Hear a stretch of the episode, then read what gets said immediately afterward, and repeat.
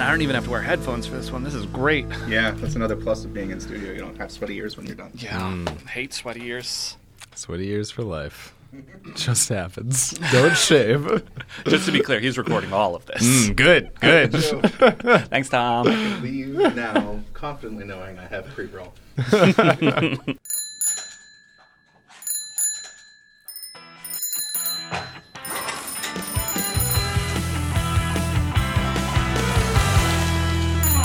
Hello and welcome to another episode of The Bike Shed. I'm your host, Chris Toomey, and I'm joined today by Alex Sullivan, mobile developer here in our Boston office. Alex, thanks so much for joining us. Yeah, thanks for having me, Chris. I introduced you as a mobile developer, which is decidedly true. Often, folks on our team will have a bit of a specialization, so Android being one of those, iOS, React Native. You have sort of branched out into all of the different worlds, hmm, and even some of the lesser known ones that we'll dig into. sub-worlds. Yes.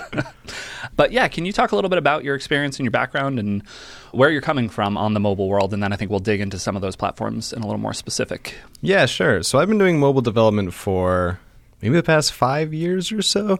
Honestly, every time I say the amount I've been doing it, it varies between like, it's been three years and it's been 15 years. The latter's definitely a lie. Well, there's But I also that complexity where the arrow of time keeps moving forward. Oh, so you have yeah. to keep updating the yeah, it's very unfortunate. Yeah, exactly. So I think maybe I've been saying five years for For two a number of years. yeah, Yeah. But yeah, so I've been a mobile developer for a while. Mm-hmm. I started off working on a voice over IP app for a English networking company based out of San Francisco, which That is an interesting combination Yeah. of locations. And that was just general debugging. I moved from there to a company called Runkeeper, where I worked on an app called Runkeeper, doing kind of both the Android stuff and the iOS stuff. Got more focused and specialized towards the Android end of things. Then did some freelancing, also mostly focused on the Android side of things, but with the occasional iOS work thrown in there. And then I've been kind of a little bit all over the place here at Thoughtbot, so it's been a ride. So the all over the place is you're currently on an iOS project. You have done a good amount of Android, and have you done any actual React Native client projects? Yeah, so I was on a React Native project for two weeks, Okay. I believe. so really flexing my muscles there. So, which is your favorite? Yeah, good question. Uh, To dig right into the heart of the thing. Yeah, yeah. So my heart lies with Android. Mm-hmm. My soul is with the little green Android. That's definitely where I'm at home. That's my comfort zone. That's the place where I'm most confident. That's the place where I feel super confident in criticizing and being mean about the platform. You know when you just fully know a platform, so Mm. Right. you're like, these are all the terrible things about it. Yeah. But I can say that because it's kind of my baby. Right, even right. It's not mine at all. But you feel like you've gotten there. You've Yeah, understood it enough that you're not mischaracterizing yes, when you yes, make. Yeah. Yes, exactly. Okay. So definitely at home at Android, but I've been doing iOS development also for again like the same amount of time. Mm-hmm. It's been most of my personal projects have been in Android, and that's where I've you know that's where I post on subreddits and stuff like that. Let me put it that way. Right. Uh, That's a I've- good way yeah, to describe uh, going Yeah. steady with a platform. Yeah, exactly. Yeah. That's nice 1950s lingo. I like Thank it. you. But I've been doing iOS development kind of for the whole time I've been doing Mm-hmm. Android development. So This is probably a hard thing for you to do, but I'd love to start with the two core platforms Mm-hmm. of Android and iOS. And can you give like a brief characterization for someone who's a little bit outside of those worlds? Yeah. Mm-hmm. What would you describe as like the strengths and the, the relative weaknesses of the two? of them? Yeah, definitely. So this probably won't surprise anybody. Android's very open. It's less open than it was in previous years, but you can do lots of different stuff. You can root your Android phone, and as an app developer, you can interact with rooted Android phones. That whole realm is open to you. And you don't have to pay $100 a year to develop apps for it. You Oh, I just forgot about that. Yeah. So that's the Apple Developer Program? Yeah, exactly. So it's a little more egalitarian, let's say. It feels like such a weird tax for them to impose. Mm. Yeah, And also, like any limitation, I wonder if it's a quality filter in their I think I think it is, and I think Yeah. it I think it actually ends up being a good idea. And nowadays, mm. if you want to put up an app on the Play Store, I think you need to pay a one-time fee of twenty-five bucks. Mm. So I think Google has also said, "All right, well, let's try to find some way to limit the hordes and hordes of nonsensical, ridiculous apps that have come out." So Android kind of has the anything goes, it's the Wild West thing going for it. Which has its attraction. I'm sure someone who's intimately familiar in like the JavaScript world kind of understands the attraction. I was going to say, have you have. heard about the web? Yes, exactly. Nobody yeah. tells us what to do yeah. on the web. Yeah. Slightly similar situation on Android. On the iOS side of things, I would describe it as a fair bit more clamped down. Mm-hmm. However, I will say this Apple provides, in my opinion, a much better, or at least a much more cohesive SDK. Everything in the Apple world fits together. You get the sense that you're using Legos to put things together and mm-hmm. blocks are meant to go together. Whereas on the Android side of things, you do not get that sense. I actually heard somebody give a very interesting characterization of PHP that I think applies to Android development too, which is you want to go build something and you're given a toolbox. And you open up the toolbox and you want a hammer. But you can't find a hammer. All you can find is that hammer with the weird spiky bits at the end. Then you say like, okay, well, yeah, I mean, I can use this. Like, I can bash a nail in with this. All right, so that works fine. And then you need Phillips head screwdriver, but you only have the the flathead one. Mm-hmm. But you can still do it, right? You know, you can kind of Yeah. force it in there and then get in the nooks and Yeah. and you can make it go. And that is just it, it's that all the way down.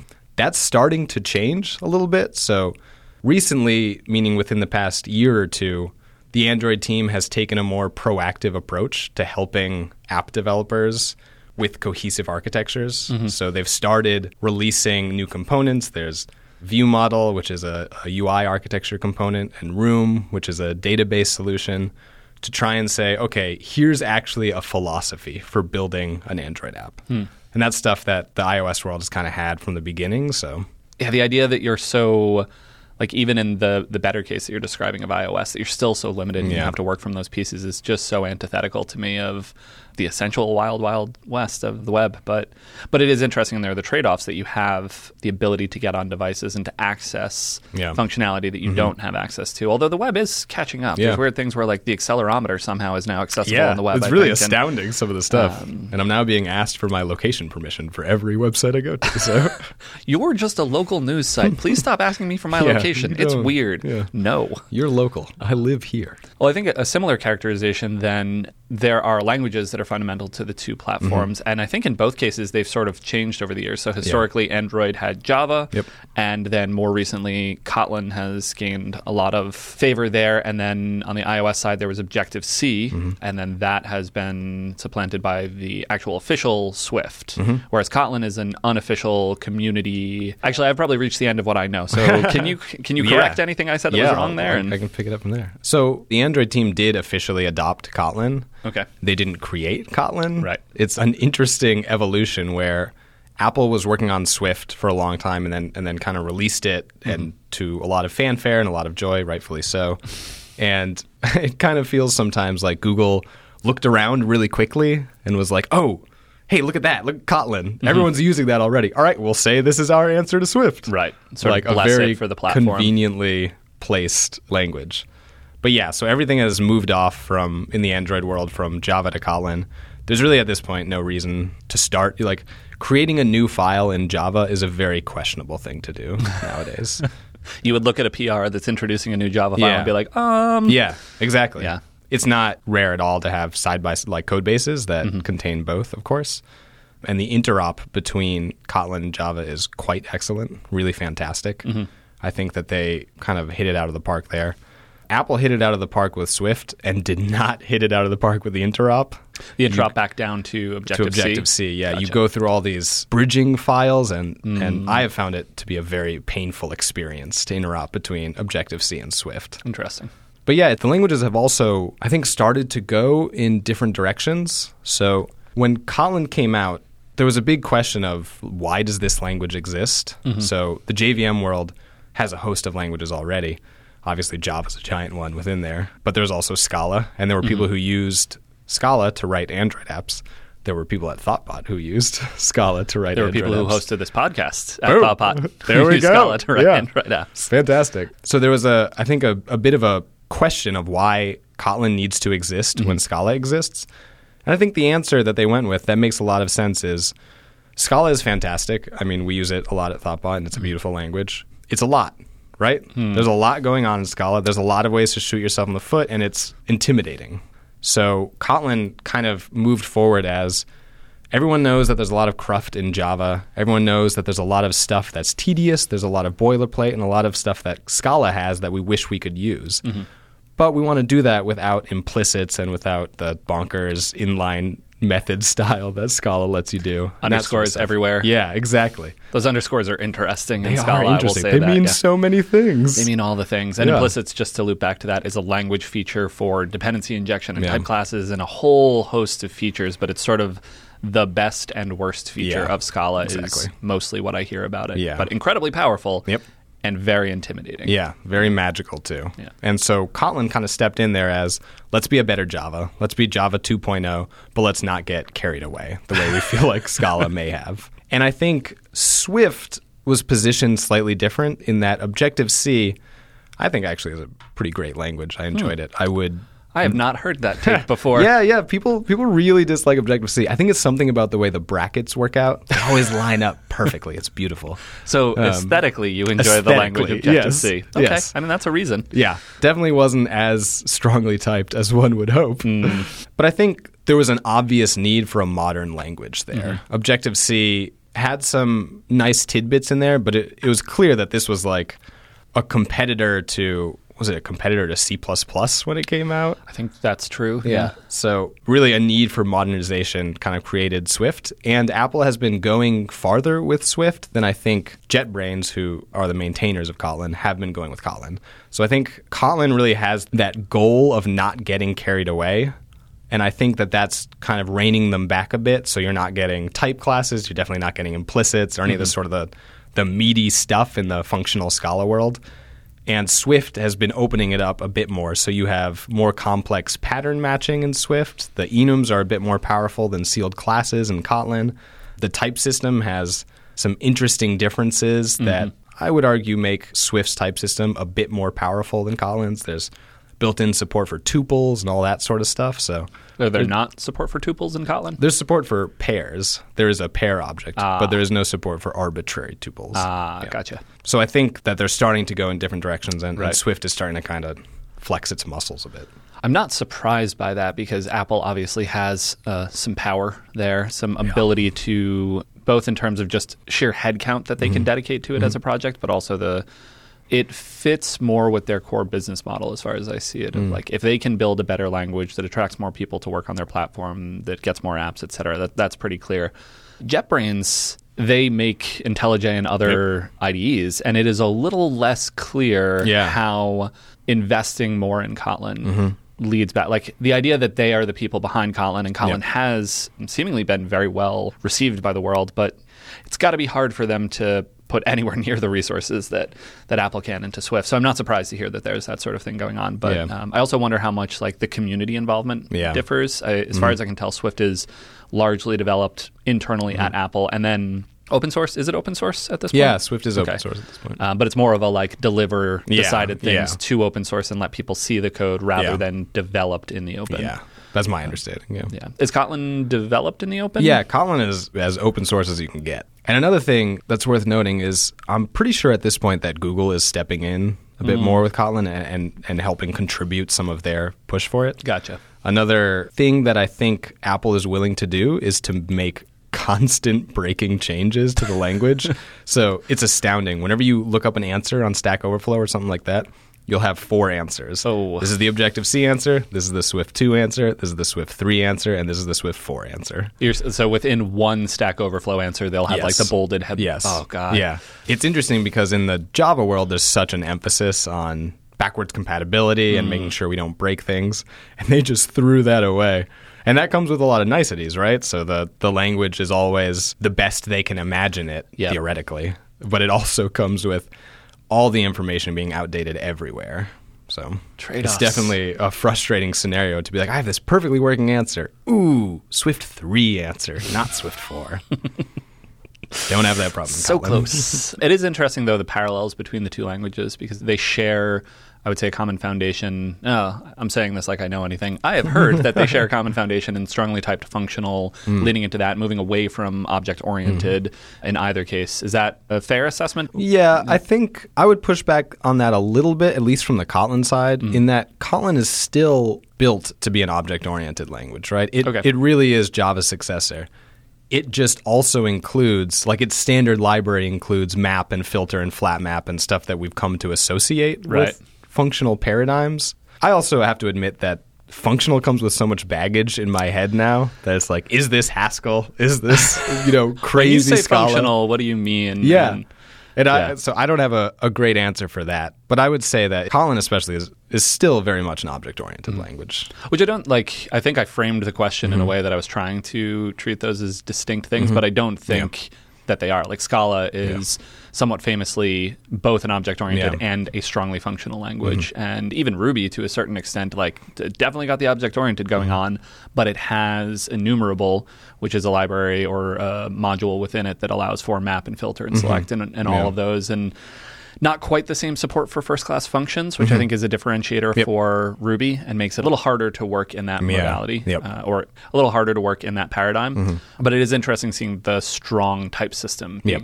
I'm trying to think of a language right now that's in the forefront that doesn't have that going on. Yeah. Ruby, obviously, but that's you know historically. But new languages, Mm-hmm. like thinking of Kotlin, Swift, TypeScript, Elm. Clojure is the one that comes to mind, but I think Clojure also has a long history. Yeah, I People know seem to like nothing about Clojure.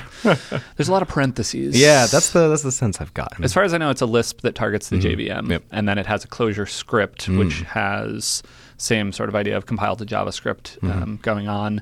You can probably write Clojure to target Android. I'm guessing oh yeah, based on like it's You- JVM. So at the people end write of the day, Python to target Android. Oh, we do a lot of things Yeah, as programmers. Yeah, we were so of- caught up in whether or not we should. we didn't stop. No, wait, I got that backwards. We were so caught up in whether or not we could. We didn't stop to think if we should. Classic examples. Oh yeah.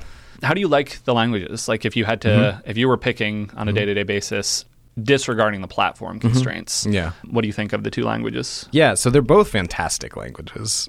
My heart really rests with Kotlin, but that also may be because I'm intimately familiar with it. I use Swift every day now, but uh, I am firmly aware of Kotlin's abilities. So I've found, and again, this comes from the perspective of somebody who's been doing a lot of Java development. I have found Kotlin to be a very intuitive language, extremely easy to pick up. So I would say any Java developer or anyone familiar with JavaScript, anything along those lines, like within that realm of C, you know, syntax, mm-hmm. can pick up Kotlin very quickly. It just feels well designed. It feels familiar. It feels clear what it can and can't do.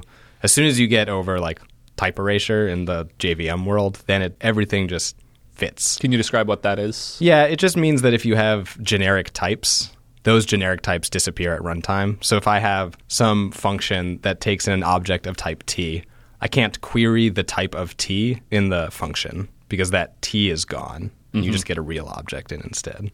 There are very specific cases where generic types become slightly more difficult to deal with because you can't do that runtime checking on the generic type itself. Mm-hmm. Swift has reified types, which gets around that, which is very nice. But I feel like Kotlin makes a lot of sense and makes a lot of pragmatic decisions. I would characterize Swift as being more powerful.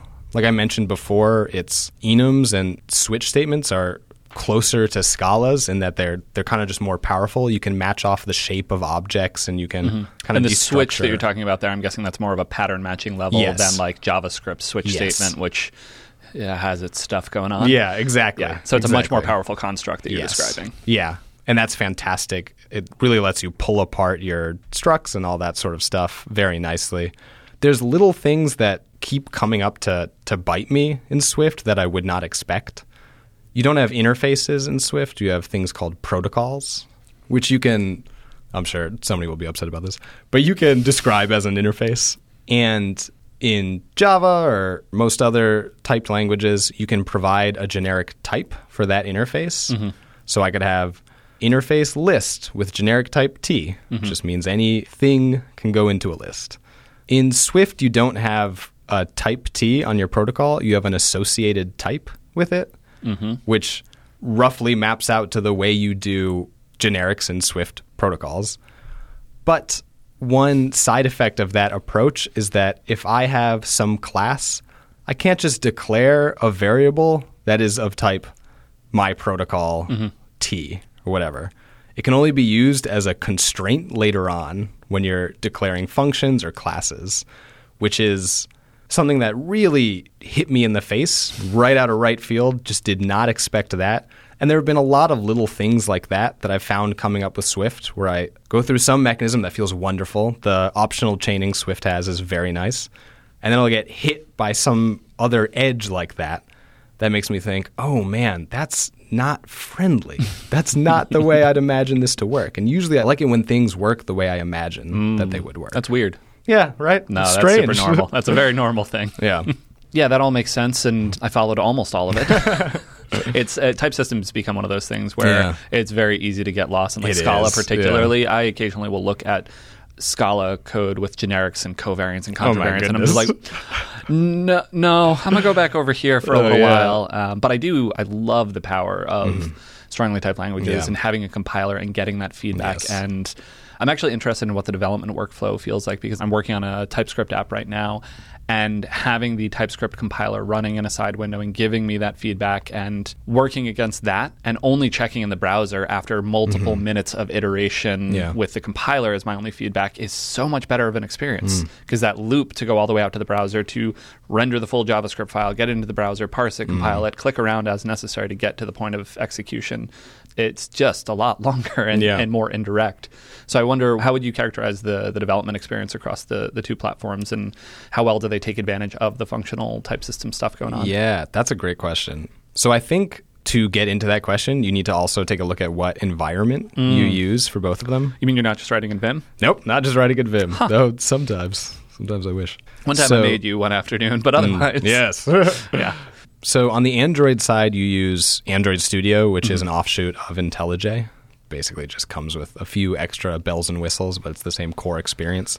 And on the iOS side, obviously, you use Xcode. Mm-hmm. So my experience with developing Android apps and Java apps and Java programs in general is that I don't go through the compile step. There's there's one step earlier, right? Which is my IDE gives me a big old red underline, and mm-hmm. that's my feedback if something will run or not. And so that feedback, that red underline, is coming from the editor, Yeah. the IDE, running a compiler in the background Yeah, for you, and then providing that feedback. Yeah, yeah. That's the dream. Yeah, yeah, it's wonderful. And in Android Studio, that's that's my flow. So if something fails to build, that's very surprising. That is not a, a flow that I mm-hmm. expect to be in when I'm developing Android apps. In iOS land, the situation is a bit different. Hmm. I will will come out and say it. I have no love for Xcode. I find it to be frustrating experience to write Swift in Xcode. Mm-hmm. One of the reasons being I depend on that feedback so deeply from the IDE.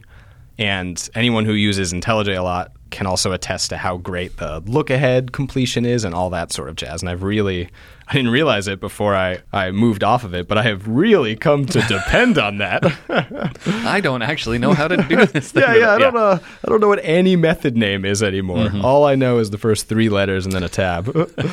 so on the Xcode side of things, I'd say it takes two to five seconds for the IDE to tell you, "Hey, this doesn't match." Hmm. So in the Xcode world. I'm finding myself much more often building the app to see if it actually builds, which is frustrating because it's a much longer turnaround. Yep.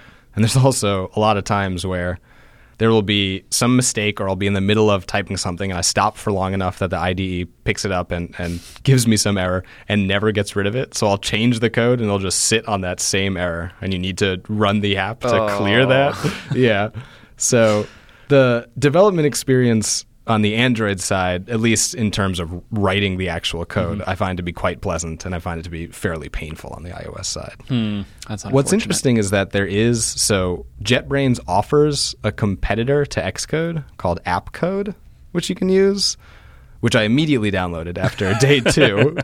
And theirs is no quicker than Xcode. So it's the same amount of time to get feedback on your Swift code. So I'm wondering if it's just the Swift compiler. It's just Yeah. slow. My understanding of how most of these systems work these days is they're spinning up a compiler in the background and they're watching as files Mm-hmm. change, but they're maintaining a cached representation Mm. of the majority of files. When you Mm-hmm. when you write one file and say this one is now changed, it only needs to recompile Yeah. for that and can Yeah. do like that should be a sub second operation in almost all cases. Yep. And I'm surprised if Swift is not doing that or if they've taken Yeah. a different approach or like I can't imagine that they're spinning up the Yeah. compiler anew each time. Yeah, that can't be. But maybe I don't yeah. I don't know. Yeah, I, yeah, it's a good question. I haven't done a lot of research into why is this so slow. Yeah.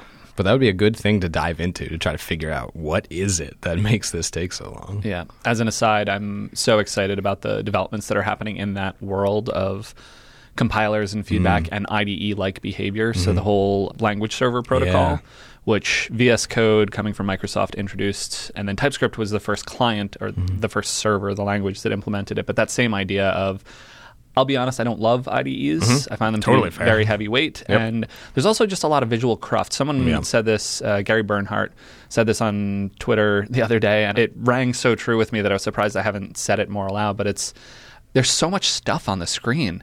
How do you not get so distracted? I, that's one of the things I like about Vim is I'm just looking at the code. Yeah. And there's the little bit of extra information of squiggles or something Mm-hmm. pointing at the line or something like that.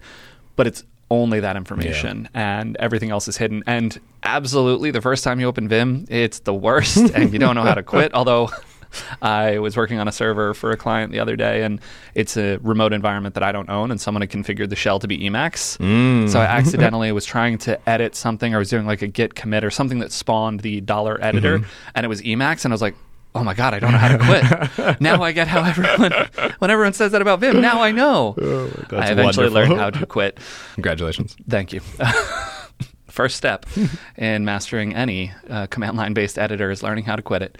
But that whole idea of not needing a full IDE, but having naming the features that make like type ahead completion, mm-hmm. uh, auto formatting is one that I'm seeing introduced, and I'm mm-hmm. like, I love Yeah, that. Yeah, I yeah. definitely want that. And jump to definition, mm-hmm. Yep. compiler errors, warnings, linting, all of that, and integrating that into a separated process. That then, like, sure, Vim works or Emacs or IntelliJ Yeah. or like I don't like if my editor knows too much about a language. A lot of hmm. IDEs have features around refactoring. Mm-hmm. It's like I, as an editor, am very smart about Kotlin code and I know hmm. how to perform this refactoring. It's like that's not what my editor's job is. My editor's job is to interact with keystrokes that I send to it and hmm. update a text buffer, and then ideally externalize the more Oh, yeah. language specific Yeah. functionality. I definitely agree. It'll be a beautiful day where I can fluently build Android apps or iOS apps just using Vim. That would be very Yeah. cool. That is the dream, but even TypeScript, which is the one that should be the furthest along in this, it is still a struggle. I've been Yeah. trying to get Vim TypeScript with completion and jump to definition and it seems like actually a pretty well defined problem and the Mm-hmm. server implementation exists because that's what VS Code uses. But the client side, Yeah. the thing that is running in Vim to interact with that server just nobody can get it right. Yeah. Uh, or at least yet. I know that this, this is a solvable problem and Yep. I expect that they will solve it. I just want that now. yeah. yeah. I mean, yeah, it's worth recognizing too that I mean the people behind IntelliJ have been building IntelliJ for Yes. I don't I don't know how long, fifteen years or ten Yep. years, however long it is. So it makes sense that that it's going to take a hot minute for Yeah, the it turns world out it's one of up. those really hard problems Yeah, to do that performantly. To like do syntax highlighting on a file that may Yeah. be ten thousand lines long. Yeah, How do you even? I, don't, I actually don't know the algorithms and the data structures, Yep. and it's one of those things that I have on a list of like, man, if I had like a weird weekend where I was in a cabin in the woods but still had internet, maybe I'd build a text editor and learn about that. I don't think that's going to happen anytime soon, though. We're going to take a quick break to tell you about today's sponsor. This episode is brought to you by CircleCI, the continuous integration and delivery service used by companies like Twilio, Intuit, WeWork, and Tinder, as well as us here at Thoughtbot. CI and CD are so important for keeping teams building, it's all CircleCI does. They focus on creating powerful, flexible CI CD pipelines so that you and your team can focus on doing what you do best. Whether you're a company of 5 or 500, CircleCI can build, test, and deploy your Linux and Mac OS projects from GitHub and Bitbucket in their cloud or installed on your servers. And anyone can sign up and start building for free since CircleCI gives both private and public projects 1,000 free build minutes per month. Sign up and start building for free at circleci.com slash bikeshed. Thank you to CircleCI for supporting this episode of The Bike Shed. But anyway, to come back to some more topical things, mm-hmm. um, we talked a bunch about the languages, the platforms, mm-hmm. the developer experience, but all of Android and iOS directly. But we hinted at a secret mm-hmm. third option, which is React Native. So you have poked around a little bit with it. I'm intrigued by your thoughts, where you think it fits, where you think it doesn't fit, perhaps mm. even more interestingly. How do you feel about React Native? Yeah, so I'm still developing my thoughts on React Native. Mm-hmm. It's an area that I want to improve my expertise on. So I'm still to some degree in the stage where you're battling a new environment. Mm-hmm. And when you're you have that sense of like, oh, I could fly through this in a native Android app, but I, you know, I'm being forced to kind of work around my limited knowledge in the Yeah. platform. So I'll, I'll put that out there as a disclaimer, just so I don't have to make strong statements. Um, No, make them. You're free to make them now. Mm, good. And yeah, you disclaimed exactly. them Yeah, earlier. exactly. So now, please Now I continue. can just make forcefully false statements, and I've got that in front of the thing about the internet is the best way to Oh, get yeah. Mm. the correct answer is to put the wrong one out there. So, Exactly. That's a good point. It's a learning experience. Yeah. So my thoughts right now are there's a ton that's awesome about React Native, right? Cross platform is good. React Native's not the first, and it won't be the last. Contentious statement. I think it's fantastic that it's opened up the world of mobile development to traditionally web developers. You know, they've been such different environments that have practically resulted in people being siloed off in one mm-hmm. land or the other that it's awesome seeing a thing bridge that gap. I really like React. I don't have any experience with Angular or any of the competitors in the web space, but my interactions with React are very positive. I love reactive development in general. I use it all the time in iOS and Android, so thumbs up on that. I would be careful conflating those. Oh yeah, yeah, yeah, I know. I think they know. chose the name a little Yeah. questionably, Mm, and sure. Mm. so like when you say reactive, there, I think you're talking about RxJS or RxJava, that Yeah. type of reactivity. or, or just I guess I interpret reactive programming as meaning stuff goes in circles, kind of, which could be an incorrect definition. I don't know the the actual like core definition. I, I think it is a term of art. I think it has some meaning, Mm-hmm. and I think it's not specifically the thing that React is. But Mm. as you say, well, I think of it as uh, things going in circles, like inputs becoming the Yeah. Mm-hmm. outputs of one thing becoming the inputs to another, and then data flows and loops back up. And Yeah. that's probably close to the right thing. But I know. Historically, when React came out, there was a bunch of like, "Oh, wait, wait, we already used that word for a thing." And that's not oh, what yeah, this like. yeah. Reactive Conf has nothing to do with Ah, React. yep. But I, I think actually the way you just said it, that your mindset of what that Mm-hmm. means is in the right place, and React definitely does have that yeah, sort of yeah. data it utilizes flow that and- bit. Yeah, I mean, I guess I would call the whole set state re-render widget tree. Ooh, widget tree! I just showed my loyalties. um, it's fine. You disclaimer. You're good. I disclaimer. Re-render the stuff. I would consider that a reactive flow. Yeah. Right. But yeah, so kind of getting more into the weeds a little bit, people praise React Native partially as a great cross-platform development tool, and I think it's worth recognizing that there were other ones in the past, and they weren't just web views, which I think a lot of people go to. They think of like PhoneGap or, mm-hmm. or Ionic, maybe old Ionic, maybe. And there were tools like Xamarin, which was kind of the de facto solution for a long time that I think has plummeted since React Native came out. and what was Xamarin? Xamarin was a cross platform mobile environment written in C sharp to build mobile apps. And I think that my understanding, I haven't actually written any Xamarin code, was that you would write your UI for Android and you'd write your UI for iOS, and then you'd have a common backing model. So the logic would be the same, but you mm-hmm. might still write two different UIs. I think there were. I think Xamarin Forms was a thing that allowed you to write a single UI for both of mm-hmm. them, but it was considered kind of a hacky sort of Right. thing that you might not want to use. So I think it's good to kind of inspect where React Native has succeeded and Xamarin may have not succeeded as mm-hmm. much. And so one of the things I think React Native does and does pretty well is it provides an additional abstraction on top of the classic native stuff. So whereas Xamarin might have said, "Hey, this is great. You can create an iOS table view in C Sharp and you can create an Android recycler view in C Sharp." React Native says, "Oh, well, you have a flat list." Right. Which is a singular thing across everybody. And they really put the effort into making sure that it worked reasonably well on both platforms. a classically hard problem, but Yes. I see what you're saying of there are React Native things that map perhaps to different implementations on the two target platforms, but provide that common interface. So I, as a React Native developer, get to focus on that one interface that I have to work with. Yeah. And the one concept, too. Yeah. The one concept of a list instead of worrying about, oh, well, which sections am I using in my UI table view versus, you know, what does my view holder look like on the Android side? So Mm. I think Is that a thing? A view holder? sure is holds views. the whole history there. Well, naming things is I don't know. I guess it holds views. It does. What It does hold it's cool. views. It's a good Yeah. name. So I think that's very interesting. Some of the places where I struggle with React Native is I have no love for JavaScript. If I knew it a lot better, I may have love for JavaScript. Though I don't know that many people that have that much love for JavaScript. particularly if you're coming from a place of a bit more certainty in mm-hmm. languages like Kotlin and Swift and Scala. Raw JavaScript mm. down to the metal, if you mm-hmm. will, is going to be a rough experience. Mm-hmm. The nature of equality and implicit conversions mm. and things like that, just so many subtle, Yeah. confusing bugs pop up.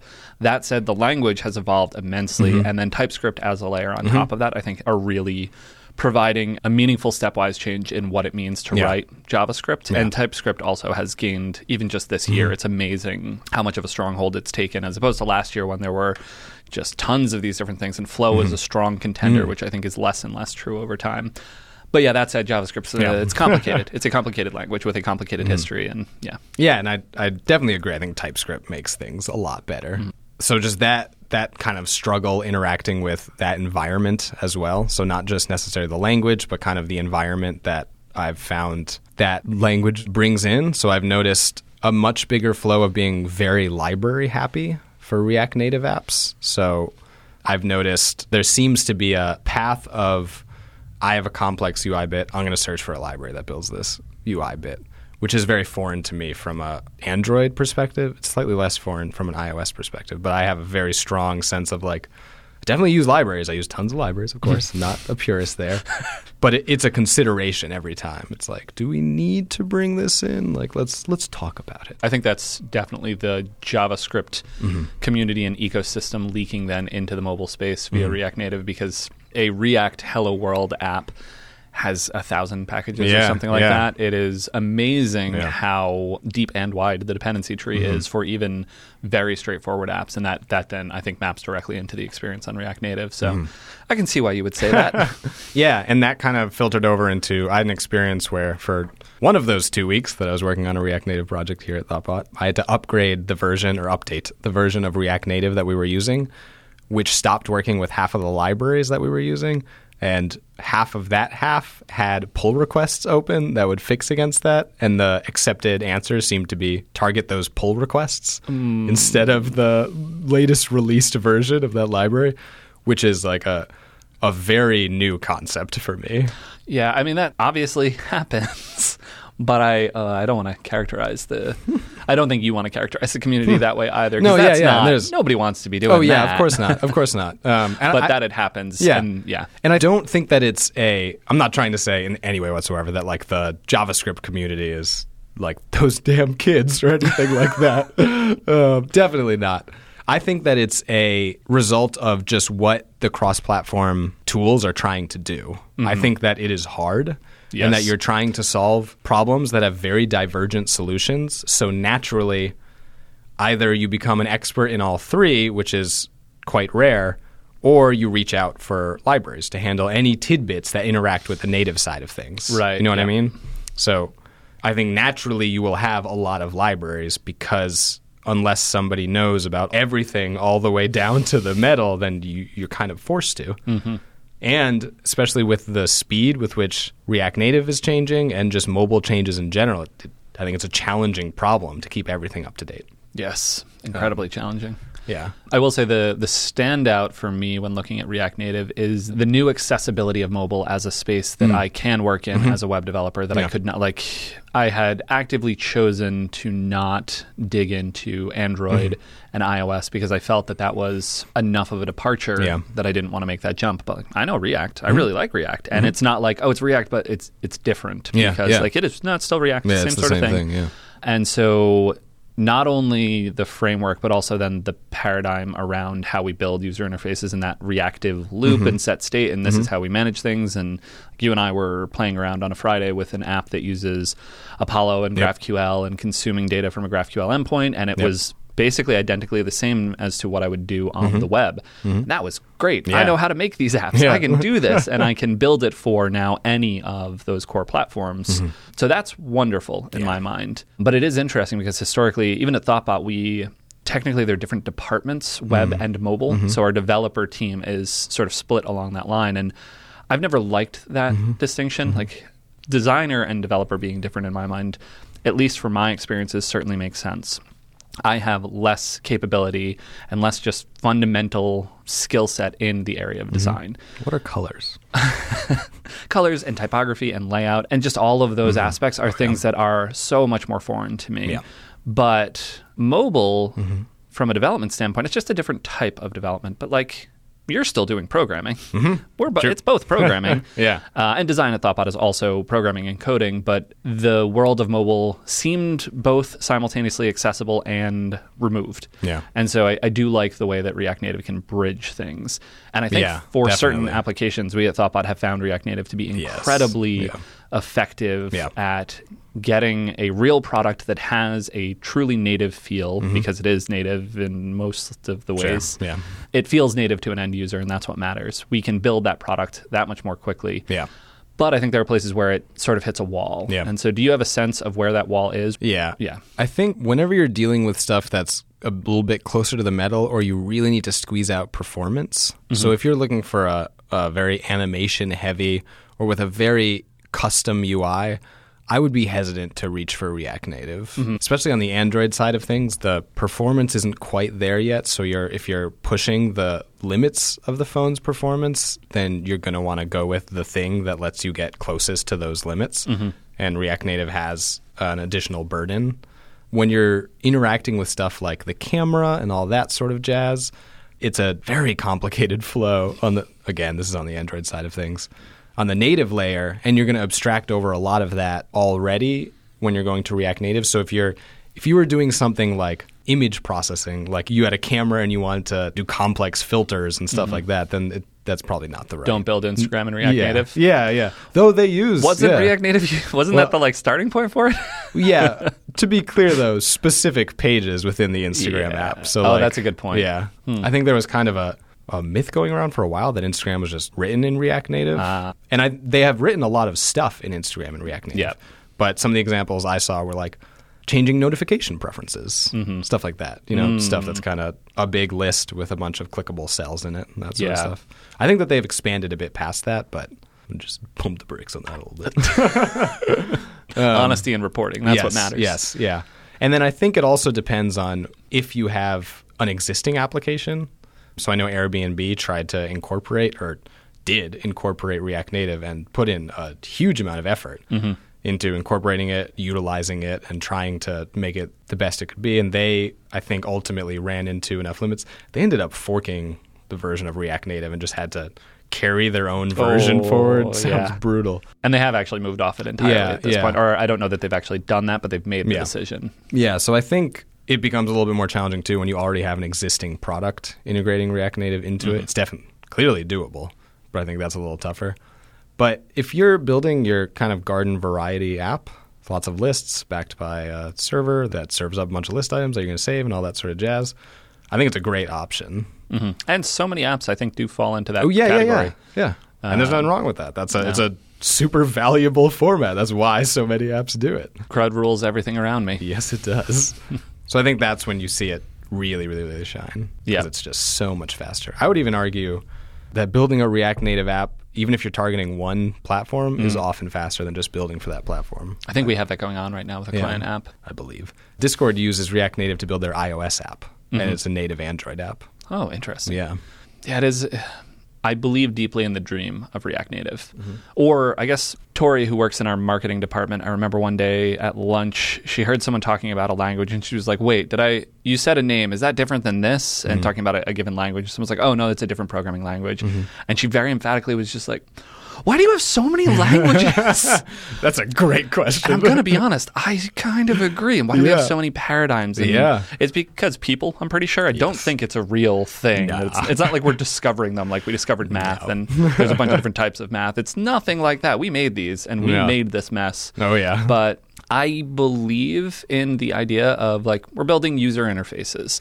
That I think is a constrained enough thing that I would love if there were one language tool chain modality that I could just use. I can build web user interfaces with that. I can build desktop apps Yeah. with that. I can build mobile apps, and there will be specializations on each of those Mm-hmm. platforms. But I, as a user interface developer, can do that. Mm-hmm. Maybe then, if you go to the back end and you want to be doing like heavy data pipeline Mm-hmm. things, maybe that becomes a different, at least framework or language or whatever. But Mm-hmm. so for that reason, I'm long run very much an optimist on React Native.